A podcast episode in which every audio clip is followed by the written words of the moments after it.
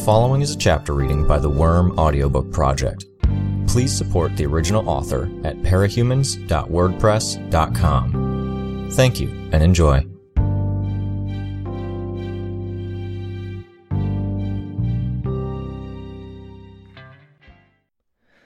Arc 30, Chapter 4 I didn't break eye contact with Dragon. My eyes were damp, and it was impossible to find a balance in terms of keeping still. I either slumped over, or I held myself so rigid that I trembled, an ache creeping over my body, my muscles too taut. Back when Emma and I had been friends, way back in middle school, we'd done one of the sleepover dares going into a dimly lit room and staring out our reflections. Repeat the name of the monstrous woman, a name that escaped me now, over and over, without breaking eye contact. The freaky thing had been that it had worked. My expression had torn, twisted, and distorted, dark patches creeping over my cheeks and forehead, my mouth disappearing with only a blank stretch of skin in its place. I'd fled the room. I'd later read up on it, because understanding something meant being able to handle it, and my problems back then had been ones I could understand. The effect was a result of the mind's idleness. We only really saw a little bit of what we looked at, and our brain worked constantly to fill in the gaps and unimportant spaces with its best guesses.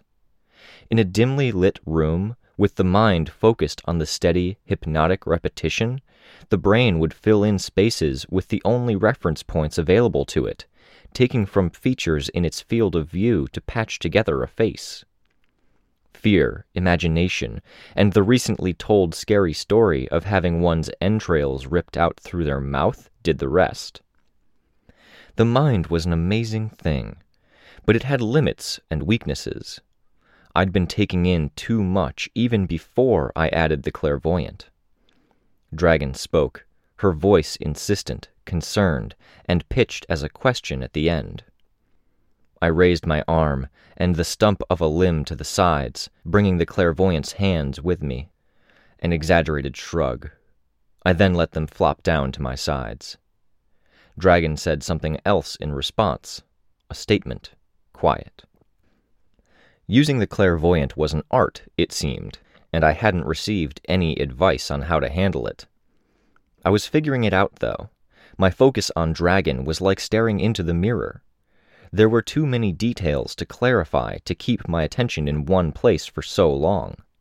Things were starting to bleed around the edges in areas I wasn't focusing on, like a watercolor painting that was bleeding out beyond the lines.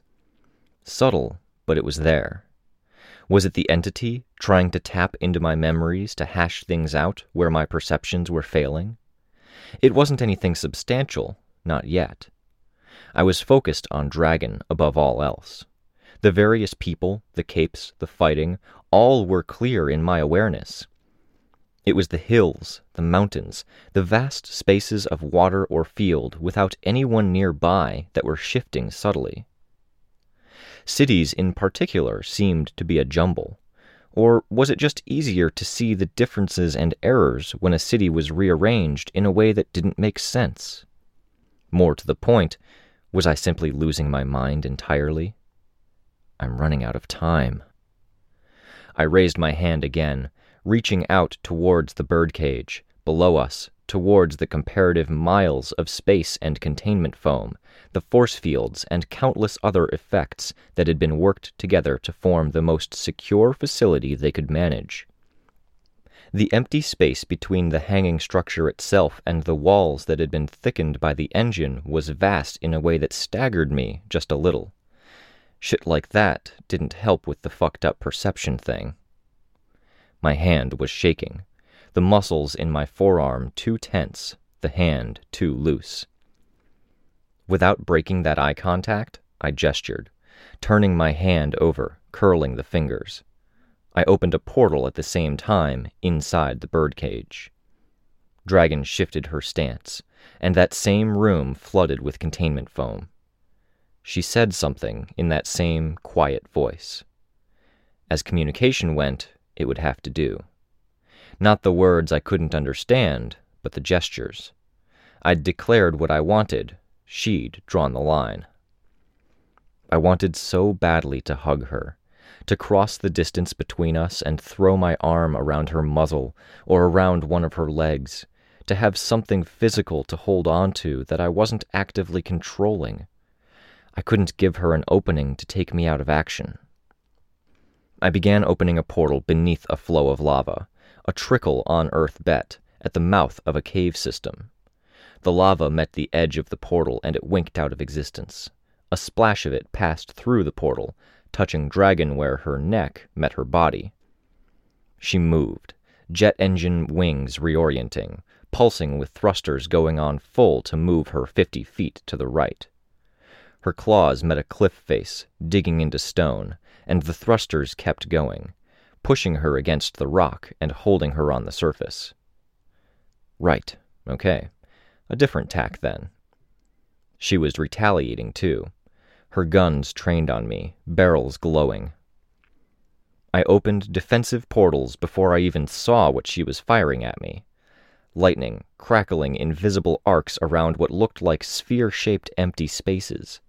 Controlled pockets of ionized atmosphere, probably, to give the lightning a path to travel. The lightning traveled through the portal and struck Scion from behind. I closed the portal before he could react. The guns changed, the barrels contracting, the mounts behind the barrels reconfiguring. A portal simultaneously opened behind me. She sprayed containment foam. Not a stream, but an honest spray, as if she was trying to paint the entire mountain peak. I stepped through a portal, putting myself halfway on the other side of the world.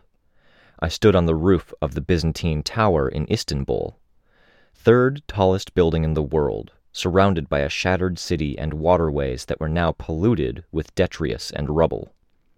Then I opened fire. Every parahuman I controlled with a ranged attack or gun fired into the portals I was opening beside them. The exit points were beside Dragon, and a cascade of bullets, lasers, energy shots, ice, lightning, metal, and other effects obliterated her ship, tearing through the cliff face. I moved my collection of people out of the way before the resulting rock slide could kill anyone. The thinkers and tinkers joined me. The rest relocated to other points on the mountain. The ship she'd sent my way was slag, barely worth calling scrap metal. I checked it over twice. Dragon deployed her drones. Not ships, but tens of thousands of airborne craft, most no larger than a basketball, kept aloft by anti-grav panels like the one on my flight pack. I already knew that each was loaded with a specific payload containment foam, EMP pulses, explosives, tear gas, and more. This wasn't a typical fight. It was more like a war two parties with vast resources at their disposal, with armies and incredible potential in terms of the tools we could bring to bear. In a typical fight, things would end when one person knocked the other out, but a war rarely ended that way. The fighting would continue until we'd done enough damage to the other that they had to give up. Dragon was decentralized, with no single point that could be attacked to remove her from the fight. Truth was, I'd probably have to destroy everything to destroy her, if she didn't give up. If she could give up. As for me, I was inaccessible, out of reach. I was quietly confident I could win this, one way or another. She'd have to defeat every cape in my little army, every cape I potentially acquired in the meantime, and I doubted her willingness to do that. Don't destroy my army, Please don't be willing, don't be capable. If that happens, then I've failed completely and totally. I've done this to myself and will go out as a villain, all for nothing. The fight against Scion was ongoing. I needed to be able to focus, especially with the way things seemed to be breaking down in the least important areas. I couldn't split my attention between him and Dragon, or something that was nigh impossible would become harder. The drones closed the distance, and my army began gunning them down. They were evasive, and I could take in the whole picture to see how Dragon was managing them, not simultaneously, but close enough it barely mattered. I tapped into precogs and clairvoyance, along with other tinkers, gauging the best approach. Shen Yu informed me of the general thrust of Dragon's attack. I could see it through his perceptions, modeled, indistinct lines in the battlefield. X drones moving to one of my groups, Y drones to another, the path they intended to travel. I could tell that as well. An initial wave of attacks to debilitate, and then the second wave, drones, for a follow up strike. The lines had a feeling to them. I could almost assign labels infantry, cavalry. I looked around me. If I drew parallels, tried to correlate what I was seeing with what Shen Yu was seeing, she was aiming to strike me. How? Seventeen Dragoncraft deployed from the hangar. Again, not combat models, but utility models, fast response and rescue. Craft she'd been holding in reserve, no doubt because of the cost of deploying them outweighed their potential benefit against Scion.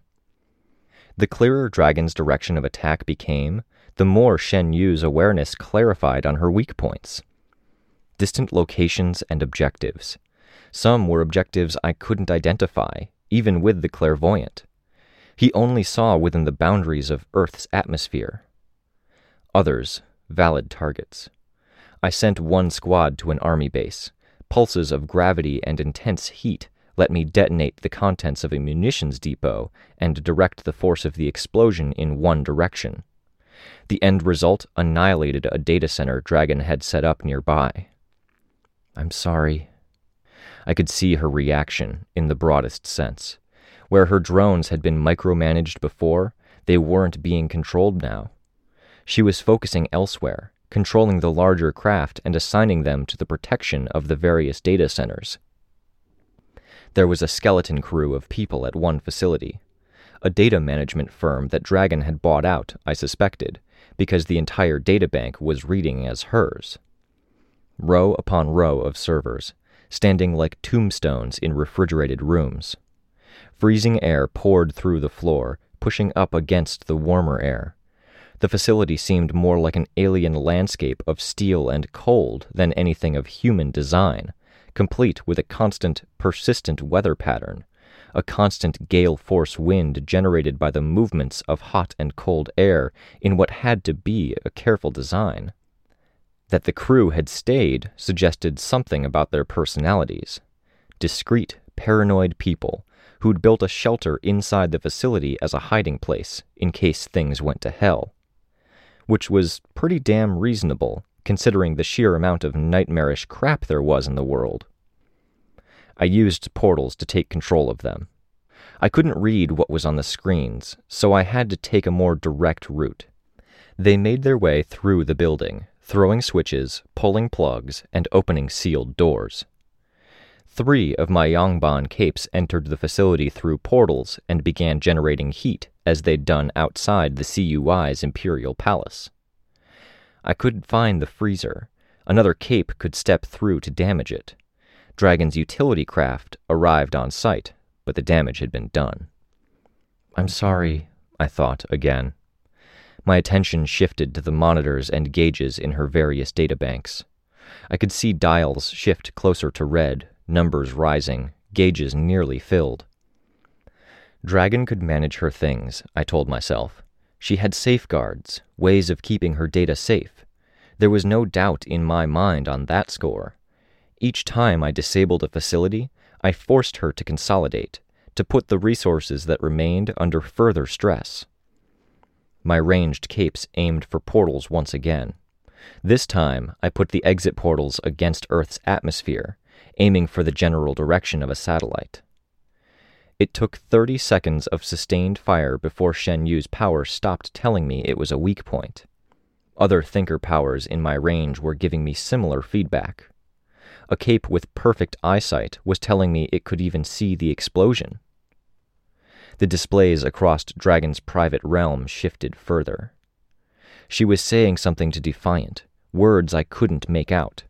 I could see him tensing, moving like he was going to go somewhere. Then Dragon spoke again, and he went still. his head turned in Scion's general direction. Please stop, I thought. Don't make me go further. She went further.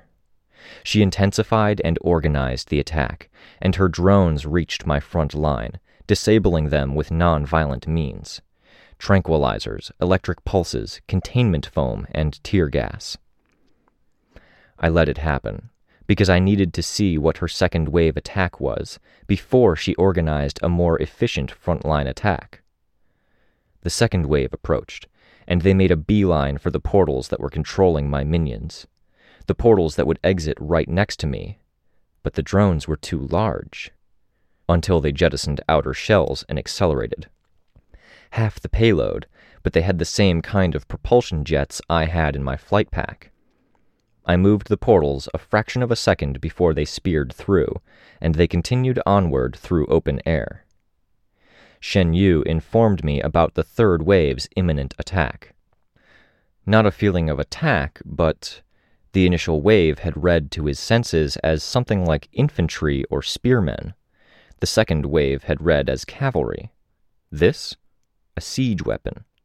The lines that Shen Yu's power painted on the world indicated something deliberate, devastating, but diffuse, somehow indirect. I directed fire at the drones, and force fields served to protect most. The non Yangban capes I had that could penetrate the force fields were few and far between, the drones too numerous. They set up, planting their mechanical limbs firmly on the ground, and then they deployed pyramid shaped structures glowing blue at the peak. My portals began opening, ones I'd closed not long ago. Portals I'd opened to control my capes and the larger portal I'd opened to escape to this location on the Byzantine Tower. I couldn't shut them. Drones started to make their way through. I, in turn, opened another portal, handing one Tinker device to Shen Yu before hurrying on, leading the rest through. Portals blocked the drone's ranged fire. The Yangban strategist used Teacher's device, and all the doors in his vicinity slammed shut. Dragon's path to me was shut. I watched the meters and gauges.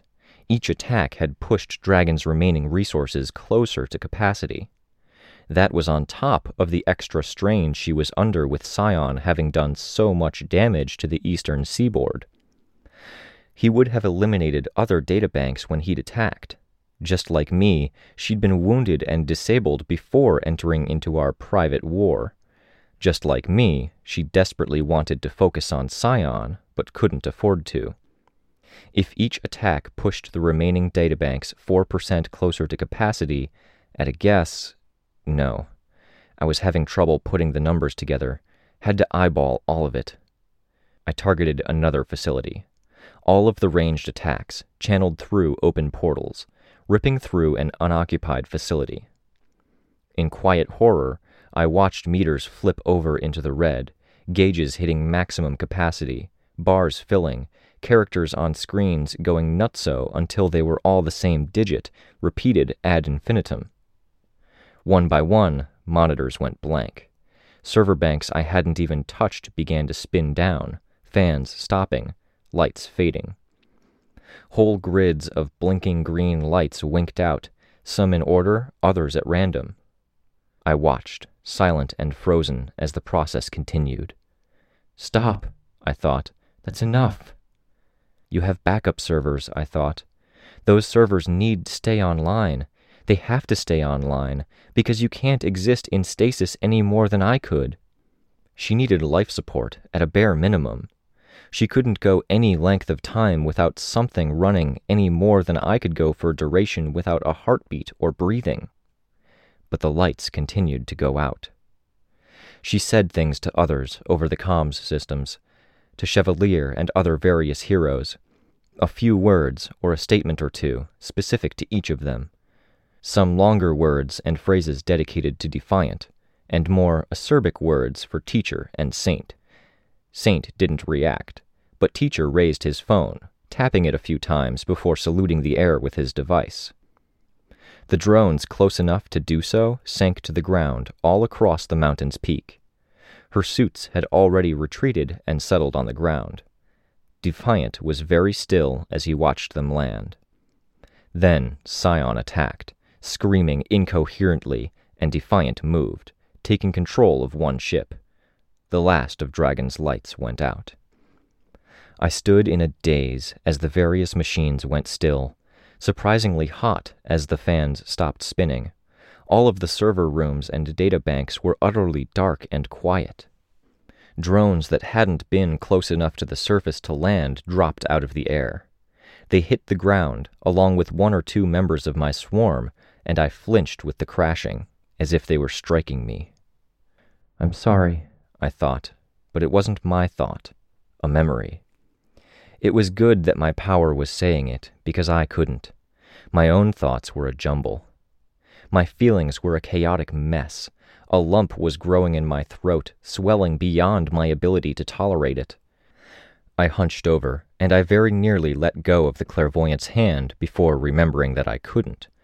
Instead, Doormaker and the clairvoyant both pulled at my mask until it was halfway up my face. I felt the lump become a wave of vomit, spattering over the rooftop. It hurt, not just the physical act, and yet it felt like so little. Still a scene I was experiencing while half numb, experiencing from a distance. I miscalculated? Had she been vulnerable because of what teacher had done to her? Something else?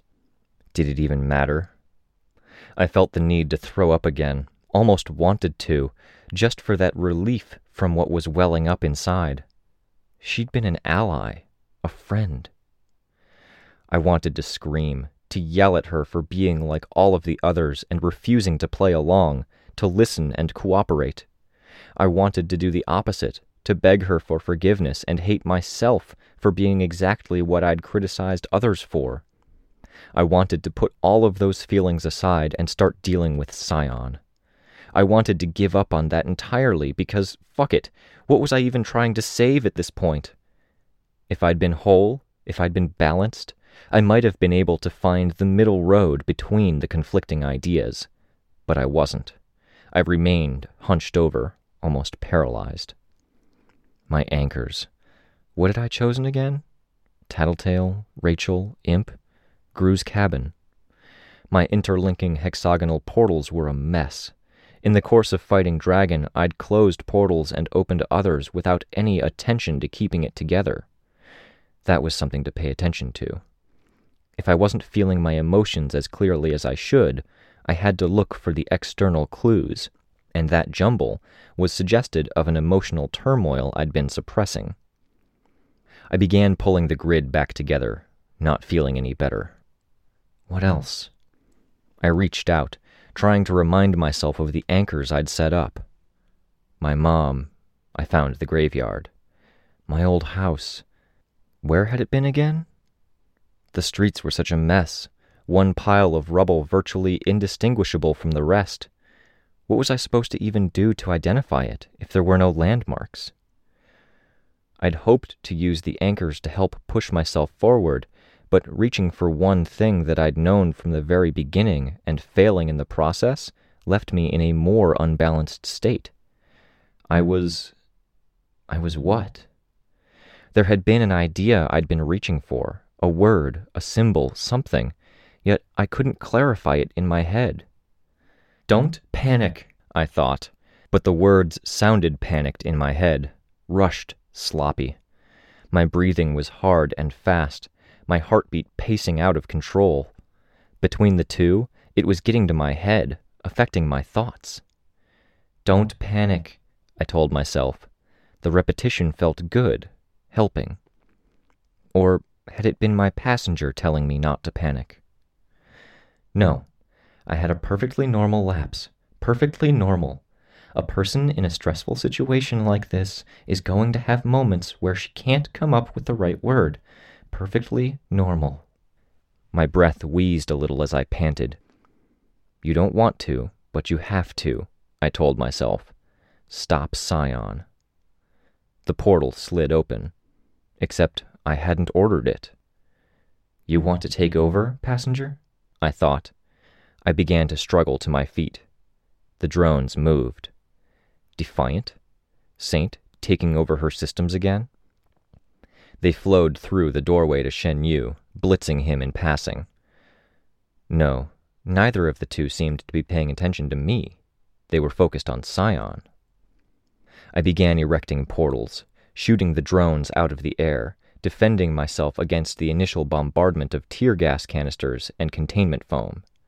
If I was slow to react, it was because of the disorientation, the lack of knowledge of who and what I was up against. I had other thinkers available. Understanding their power was easier with the Yangban's power boost. If they were puppets, the power boost meant the puppets fit my hand. I put them to work, trying to divine just who was seizing control of these drones. It was so much easier to operate when I was doing something.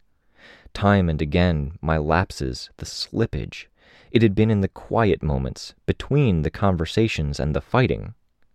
This was me.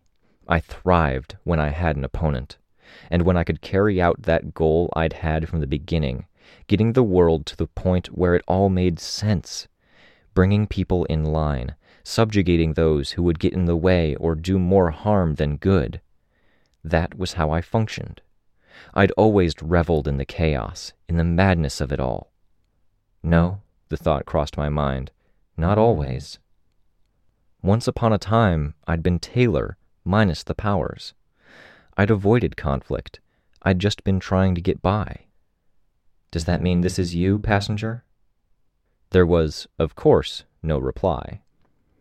The drones kept coming, and I redoubled my efforts, calling individuals to me to form a battle line. The moment the line was in place, the drones shifted, some entering the portal, then immediately making a U turn, flowing back around the sides of the portal and down. They circled around the building, trying to get at me from behind. I had to redistribute my personal army to block them off. The portals were open and I couldn't close them, but the lights on the drones were off. No lenses glowed. The anti-grav panels were the only thing that indicated any power at all. Remote control of some sort? The lights are off, but they're still running. I laughed, abrupt, an alien sound, not my own laugh. The goddamn lights are off. It wasn't Saint mounting this attack against me. It wasn't Teacher or Defiant or any of the other guys. I continued laughing. My winded panting and nausea from before translated to a kind of lightheadedness. Fucking dragon. Fucking with my head, giving me a reality check, trying to catch me off guard. She'd figured out that I had the ability to see her systems. She'd switched off the lights on the panels, put every system into hibernation, stopped the fans, and cut everything down to a bare minimum while the fans had stopped, so they didn't overheat too quickly. A drone that had crept around behind the building detonated in a flare of pale sparks, and every portal in the vicinity distorted, taking on weird shapes, more three dimensional than two dimensional, they winked out of existence, leaving me in the midst of an army I no longer controlled. Fucking tinkers, I thought, but I was strangely overjoyed. I was fucked over six ways from Sunday, but I was happy. I hadn't murdered one of my favorite people. The capes at the edge of the rooftop were looking around in a daze. The drones were moving, assuming a perimeter, the capes at the edge of the rooftop look lost and shell shocked. And I was still laughing, clutching the clairvoyant's hand as if it was one of the few things keeping me grounded. Capes at the edges retreated, bumping into one another. The laughter stopped as I abruptly let out a sound, half roar, half scream, incoherent, channeling every last iota of the lingering rage and despair into the noise. I commanded the people in my range to attack the drones, and I continued screaming even as my throat began to hurt and I felt like I might pass out from oxygen. Dragon was only just beginning to speak, some drones blaring out words in what might have been English, others in a sing-song dialect that was likely Chinese. The percussion and detonations that followed the attacks striking home drowned out most of it. The ones at the edge took cues, attacking the drones they'd just been fighting. Each and every one of them had been brainwashed, some by teacher, some by the Yangban. They hadn't had freedom of choice for some time. Between the scream of rage, a pretty damn universal sound, and the actions of the ones I did control, they defaulted to going with the crowd. I still had to deal with Dragon. Her intent was clear from the way the drones were moving. She wanted to target me and stop me from the source. I needed to do the same, and I needed to do it without destroying her infrastructure. I wasn't going to risk making that faked death into a real one. Fuck you for fucking with my head at a time like this, Dragon. The thought wasn't one of malice. My feelings were so confused I could barely tell on that front. I was relieved, disoriented, but those were more states of being than actual feelings. I was muddled. One task at a time, stopping Dragon. I watched as the suits she'd settled on the ground kicked back into action. We'd fought Endbringers together. For a time, the Guild had been one of our biggest assets. I'd seen what happened when Dragon was taken out of action. AI? Nothing substantial. But when her main suit was taken out of action? I saw the way she deployed the suits. Which was she keeping safest? One was in the thick of things, creating different types of force fields to try to mitigate the damage Scion was doing to our side. Capes had baited Scion out over the water, but the fact that there were less targets in range was counterbalanced by the fact that Scion was more focused on those who were there, and he was hitting harder. When he hit the water, waves crashed against the shore, doing nearly as much damage as any of his attacks might.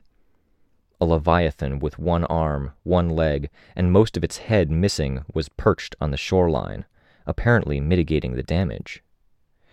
There were two more suits on the fray, offering long range fire, and one more above the clouds, periodically firing exceedingly long ranged laser beams at Scion.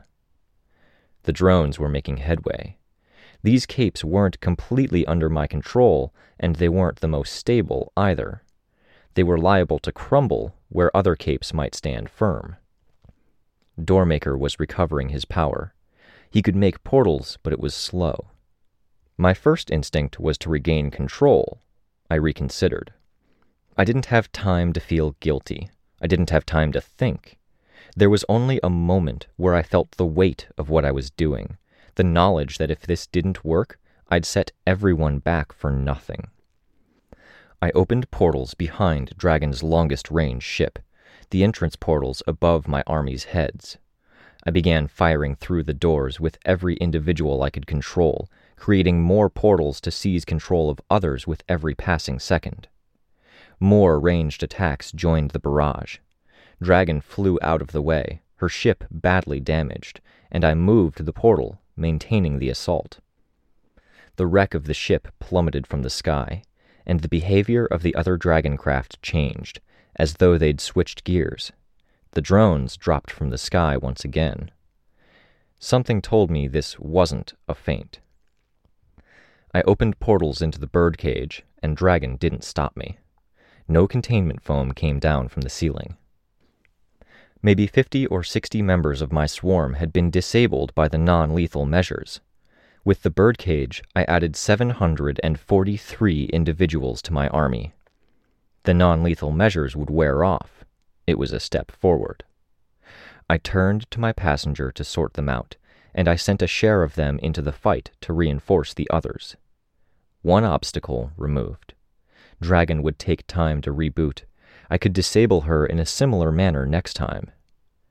Defeating Dragon this way hadn't been ideal, not completely freeing myself of the distraction and threat she posed, but it beat murdering her. I turned my attention to the world as a whole, with the idea of recruiting other capes. I hit a dead end.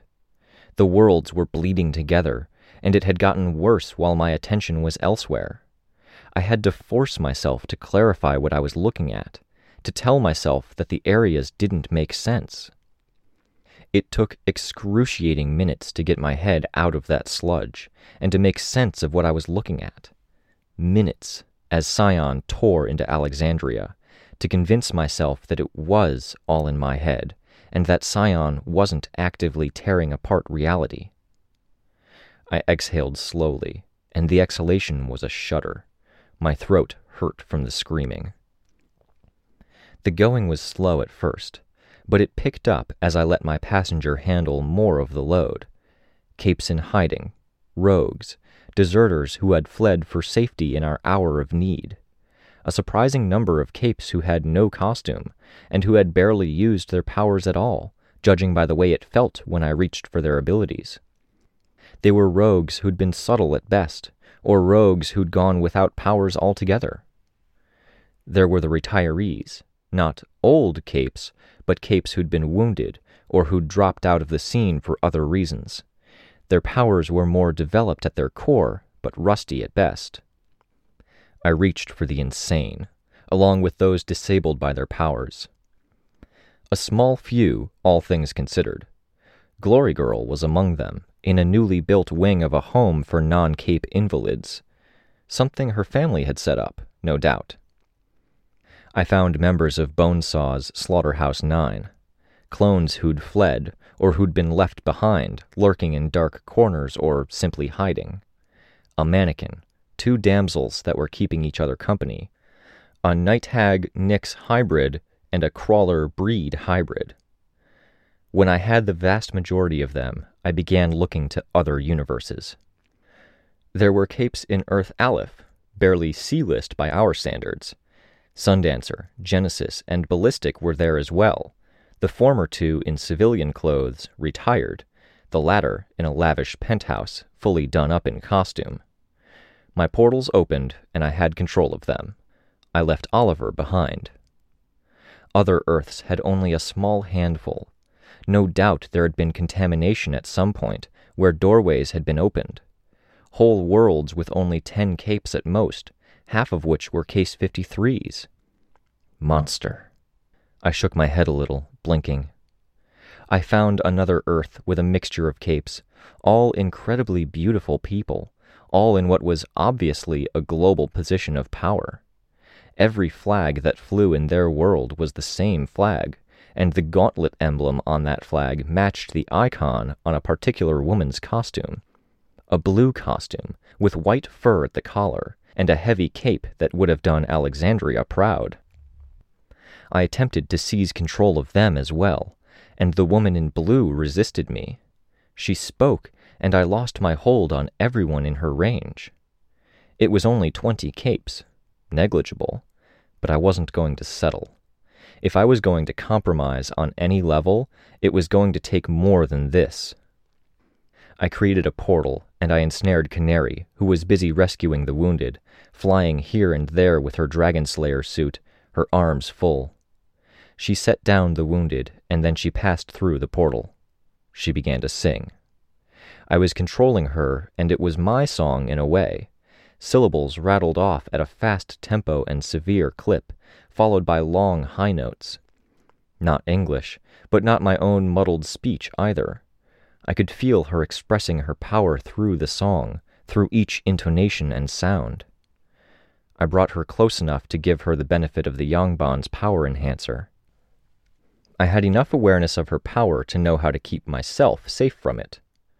I tried again with these foreign capes, in this world where this blue costumed woman ruled the world, portals feeding Canary's song into their council chambers. Those same portals let me attempt to reassert control. An attack from two directions. She wasn't immune, only resistant. I felt myself assert control. I understood her power, even if I didn't understand a thing about her. A personal, point blank trump power, allowing her to tune abilities and defenses much like Scion did a powerful long ranged telekinesis, a compulsion power like Canary's, presence based rather than voice based, and a personal power battery that let her be stronger for limited times. Where the hell had she come from? No powers that really made her amazing against Scion, but it was an asset. The others, they weren't weak. Nothing game breaking at a glance, but they weren't weak. Sleeper. I could see him, sitting on a lawn chair on a balcony, reading a book out loud to himself. More trouble than he was worth. I let him be. One by one, I brought the ones I'd collected to the battlefield the prisoners, the brainwashed, the lunatics, the cowards, the monsters, and the broken. They assembled in groups, in spaces between the other major groups, in front, behind, above, and below. Canary's song wove its way out of the portals, slower than before, working with the wind and the waves rather than fighting against them. More doors opened, and more of the ones I'd collected continued to appear. Teacher was making his way into Cauldron's base, walking past the heroes at the doorway like he belonged there. He was talking into his phone, mocked up to be like a PRT issue phone, and the communication was going to every major member in the Protectorate and Guild. Contessa, for her part, was waking up. I was shaking, and it wasn't just the tension. I wanted to sit down, but I knew that if I did, I probably wouldn't stand again. My anchors, the mantle of portals, Tattletale, Rachel, Imp, grew. My old house continued to elude me. That detail gave me a sinking feeling from my gut. I reached out for a replacement. Not my home, then. My dad's workplace? No. Something else. Something family. A quaint old house on a hill, surrounded by rose bushes, a grandmother. Not my grandmother. I barely knew my gram. I shook my head. The house on a hill had been a memory of something I'd read once. It was unsettling, the seeming reality of it, the nostalgia. If I was a little further gone, could I have clung to it, used something wrong to keep my identity intact? I was still lost in thought when I became aware that I'd stepped onto the battlefield. I hadn't plotted it, had even felt like it would be a bad idea. Now Miss Militia was turning my way. Exalt was standing beside her. Teacher was talking, and they were responding. He was warning them about the threat. I could see people throughout the crowd protectorate members, team leaders of the wards. They were tense. A voice carried over the wind. I recognized the quality of it, even if I didn't recognize the words. Glaistig Uaine, welcoming me back. Crooning. She was pleased on a level. I found her sitting on a mountain top, surrounded by three of her ghost capes. My small army had grown to be a formidable force, 3,000 strong in all. I had 30 layers of portals around me. Teacher said something, and it was Tattletale who replied. I could see her, and she didn't look happy. So many voices, so many things to focus on. I felt momentarily lost in the midst of it. I had a large army, by parahuman standards. I was probably strong enough to kill everyone here. I stopped myself. Why had I thought that? I didn't want to kill anyone. Glaistig Uaine continued to croon in my ear. Was it her? No. I was almost positive it wasn't, and I had any number of thinkers at my disposal who could have warned me. I shook my head a little. I had a large army. I was powerful. I could move on to the next big step, but I wasn't sure how. It was like playing chess. The moves I could make had enough gravity and nuance that I could only make one move at a time. What to do first? What wouldn't open me up for retaliation? It was better if I wasn't here. I turned to leave, backing through a portal. Tattletale, in that same moment, stepped outside. She gazed over at my army, then turned and looked straight at me. Her eyes were wide. She looked just a little freaked out. I, I don't, I, I can't, my thoughts stuttered. Tat, I clutched to every image and object I'd set in my mind's eye, to the tethers that were supposed to keep me tied down. It's too soon, too, too soon. I was running out of time. Had to move, had to act. It was easier, so long as I was in the thick of it. Glaistig Uaine was the real threat. She would be first. Thing was, I didn't like the look of those ghosts of hers. A woman, one of the really crazy looking ones who had a costume that was more for revealing than it was for covering up. She was warped, twisted by Glaistig Uaine's power until the costume and the body were one and the same, which only made her look more vulgar. I didn't recognize her, but she looked like one of the crazy ones. There was a guy, built like a football player in full padding, only it was all muscle. That muscle, in turn, was covered in armor that had spikes studding it at regular intervals. The helmet covered his eyes. He sat at Glaistig Uaine's feet, and he was tall enough that her eyes barely looked over the top of his head. And there was a woman, so thin she was barely there, a look no doubt exaggerated by Glaistig Uaine's power. When Glaistig Uaine spoke to me, it was the thin woman who passed on the message, her lips moving. Like Screamer, then. I prepared to make a move, and I felt the danger sense of no less than twelve different capes in my army go off. Yet I still alerted the ghost in armor. He moved, lurching to his feet, and he spoke. Glaistig Uaine said something, and it was a single word, a hard word. He was a precog, and to look at him, he was a defensive cape. She'd been anticipating an attack. The thin woman moved, and a current of wind ripped through the air, two feet wide and ten feet tall, less a tornado and more of a battering ram. It flew through the sky, homing in on me. I moved through a portal, and the column followed. It hit me like a truck, and I nearly lost my grip on the clairvoyant's hand. I tumbled. In a sense, my lack of control over my own body helped more than anything. I was left panting, but I hadn't tensed up because the reflex simply hadn't been there. Being limp when I took the hit was better than going tense and tearing something. The Fairy Queen had anticipated an attack. She had to know what I'd been doing, how I was operating. If I used my power. What did the vulgar woman with the lipstick smirk and creepy white teeth do? Another column of wind homed in on me. My army threw barriers in the way force fields, walls of crystal, and walls of fire. The column passed between them like it wasn't even a consideration. I closed the portal in front of me before the column could zip through. I watched as it changed course, heading for the nearest member of my army. I might have been able to do something about it, but I suspected it would have found a way to me anyways. Instead, I shifted my grip, gripping the young man's wrist and making him grab mine, a surer grip than hand on hand. The wind attack compressed, passing through the foot wide portal behind them, and it hit me. Not as hard as the first because it wasn't as large, but it still hurt. The Fairy Queen spoke, her voice imperious, echoing in that curious way of hers, indignant more than furious, but still with that bite of anger behind it. The others on the battlefield reacted, and it wasn't to rally against Glaistig Uaine. Tattletale was murmuring under her breath. Was that. was it my name? The Fairy Queen banished her Wind Witch and brought out another spirit. I tried to capitalize on the distraction, getting one cape with one of the stronger ranged powers to attack her. A gravity pulse, a bullet that imploded things at the impact site.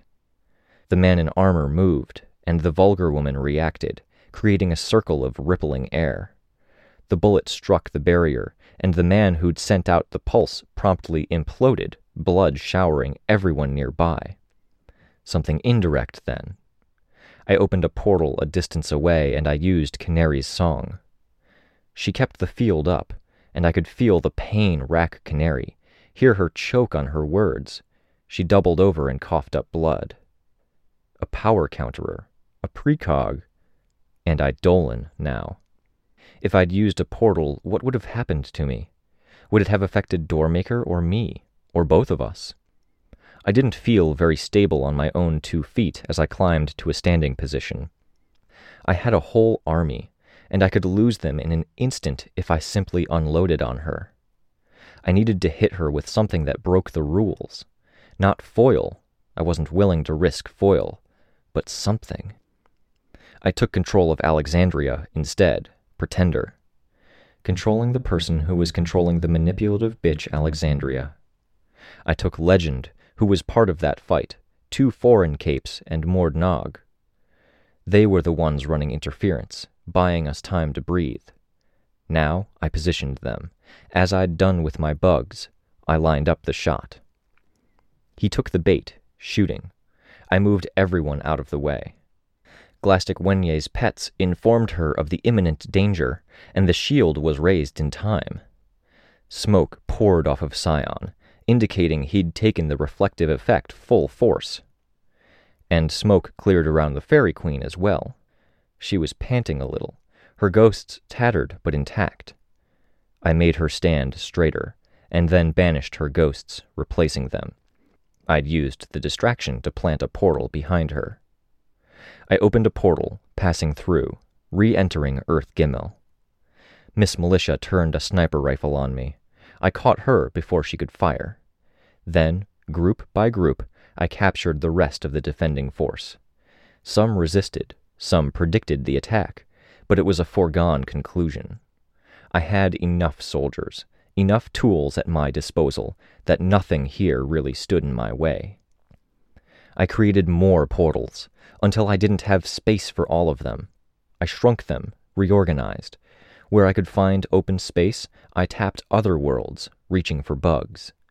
Those bugs then swirled around my captives, flowing around their feet or behind them, where they wouldn't obscure the view. I saw with compound vision, 5,000 pairs of eyes, collecting more with every second that passed. I breathed with 5,000 mouths. I was adrift in a sea. My eyes fell on Tattletale. Panacea was behind her. She shook her head, putting herself between me and Panacea. I reached out, my hand trembling. It flopped down at my side. I need her as an anchor more than I need her power. Anchors. My mom's grave. It was in Brockton Bay, right? Brockton Bay. It took me a minute to find, more time because I was busy keeping capes out of Scion's way, putting them through doorways, bringing them back. Always being careful to keep the doorways from being touched by his power. I couldn't find the grave. No time. What else? The mantle of power, of course. Yes. Tattletale. And I reached out, tried to find others, and I failed. It would would have to do. This was it. Finally, everyone was working together. I turned my attention to Scion.